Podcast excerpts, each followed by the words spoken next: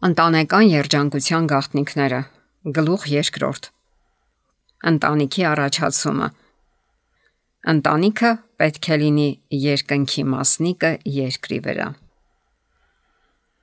Եդեմի պարտեզը, որտեղ ապրում էին մեր նախածնողները, ստեղծված էր նրանց համար հենց Աստծո կողմից։ Զետեղելով այնտեղ այն ամենը, ինչ միայն մարդը կարող էր ցանկանալ, Աստված ասաց. Մեր պատկերով եւ մեր նմանությամբ պես մարդ ստեղծենք։ Տերը բավարարված էր իր վերջին եւ ամենահրաշալի ստեղծագործությամբ եւ կամենում էր, որ մարդը լինի կատարյալ աշխարհի կատարյալ բնակիչը, բայց նա մտադիր չէր մարդուն դատապարտել միայնության։ Տերն ասաց. Լավ չէ որ մարդը մենակ լինի, նրա նման մի օգնական շինեմ իրեն հարմար։ Աստված ինքը Ադամին կյանքի ուղեկից տվեց, նրան հավասար,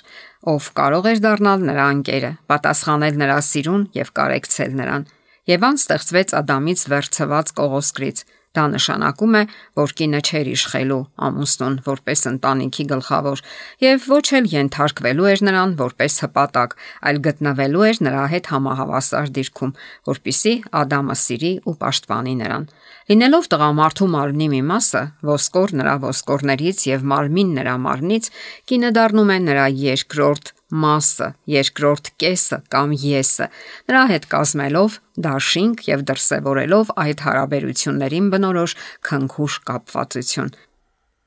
Սրա համար մարդը կթողնի իր հորն ու մորը եւ կհարի կնոջը եւ մեկ մարմին կլինեն։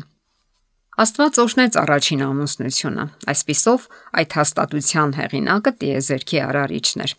Ամուսնությունը Աստծո կողմից մարդուն տրված առաջին պարգևներից մեկն է, դաշինք, որն Ադամը մեղանչելուց հետո իր հետ դուրս տարավ դրախտի դարպասներից։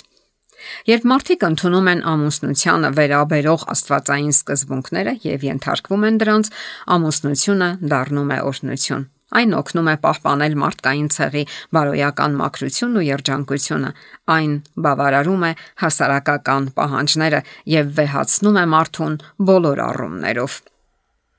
Ադամը շրջապատված էր այն ամենով, ինչ միայն կարող էր ցանկանալ նրա սիրտը։ Նրա ամեն մի պահանջմունք բավարարվում էր։ Հրաշալի յեդեմում չկային ոչ մեղք, ոչ թոշնելու նշաններ։ Աստծո հրեշտակները ազատ ու ջերմ շփվում էին Սուրբ Զույգի հետ։ Մարդը արաշչի ամենահրաշալի ստեղծագործությունն էր։ Ադամին հանձնարարված էր մշակել պարտեզը։ Եթե մարդու երջանկությունը անգործության մեջ լիներ, նա իր սուրբ անմեղության մեջ կմնար անզբաղ, բայց նա, ով ստեղծեց մարդուն, գիտեր, որ աշխատանքը կարող է երջանիկ դարձնել նրան։ Աստծո հետ Ադամի ու Եվայի հաղորդակցությանը ոչինչ չէր խանգարում։ Նրանք գիտեին նրան որպես իրենց գթառատ հայր, եւ նրանց կամքը ամեն ինչում համաձայնեցվում էր Աստծո կամքի հետ։ Աստծո բնավորությունը արտացոլվում էր Ադամի բնավորության մեջ։ Աստծո փառքը դրսևորվում էր բնության յուրաքանչյուր արարածի մեջ։ Նրանք, ովքեր Աստծուն առաջնային տեղ են հատկացնում իրենց ընտանիքներում եւ երեխաներին սովորեցնում են սիրել նրան, Փառաբանում են Աստծուն հրեշտակների եւ մարդկանց արչեւ, աշխարհին են ներկայացնում լավ կազմակերպված կարգապահ ընտանիք։ Քրիստոսն օտար չի լինի նման ընտանիքներում։ Հրեշտակներն ուրախանում են այն տանը, որտեղ Աստված է գերագույն կառավարիչը եւ որտեղ երեխաներին սովորեցնում են հարգել կրոնը, Աստվածաշունչը եւ Արարչին։ Միայն Քրիստոսի ներկայությունը կարող է երջանիկ դարձնել մարդկանց։ Քրիստոսը կարող է կյանքի ջուրը վերածել երկնային գինու։ Այդ ժամանակ տունը կնմանվի դրախտի, իսկ ընտանիքը կդառնա երկնային ընտանիքի հրաշալի խորհրդանիշը։ Արդյոք ձեր ամուսնությունը լի է սիրով ու ծաղիկներով։ Մտորեք հետեւյալ հարցերի շուրջ։ Ձեր անկեղծ պատասխանները կարտացոլեն ձեր ամուսնական կյանքի իրական վիճակը։ Առաջինը Ձեր ամուսինը արդյոք ձեր լավագույն ընկերն է։ Երկրորդ. Ինչ որ բան խոչընդոտում է ձեր շփմանը։ Երբ ձեր կինը կամ ամուսինը խոսում է իր զգացմունքների մասին, արդյոք լսում եք մեծ ուշադրությամբ եւ նայում նրա աչքերին։ Ցուցաբերում եք հետաքրքրություն նրա արտահայտած մտքերի հանդեպ։ Արդյոք ձեր մեկնաբանությունների մեջ դրսևորում եք ըմբռնողություն եւ համաձայնություն։ Արդյոք լավ ունկնդիր եք։ Երորդ. Դուք բավարար չափով ուշադրության արժանացնում եք ձեր ամուսնուն։ Արդյոք բոլորը գիտեն, որ դուք սիրում եք ձեր ամուսնուն։ Դուք հաճախ եք գրկում ու համբուրում նրան։ Գիտեք թե զգացմունքների արտահայտման որ ձևն է ամենից առավել գնահատում ձեր ամուսինը։ 4.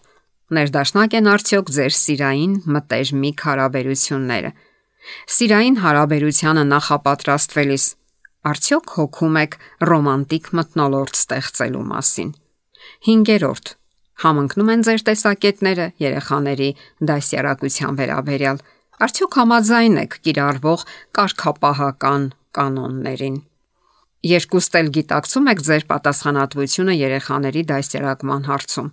Գերնյարդային իրավիճակներում վերահսկում եք ձեր ձայնի տոնը, խուսափելով գորգորոսներից եւ հիստերիայից։ Խուսափում եք երեխաների ներկայությամբ վիճելուց։ Առանձնացնում եք շփաթվա մեջ 1 երեկո կամ 1 օր, որpիսի հաղորդակցվեք ընտանիքի հետ։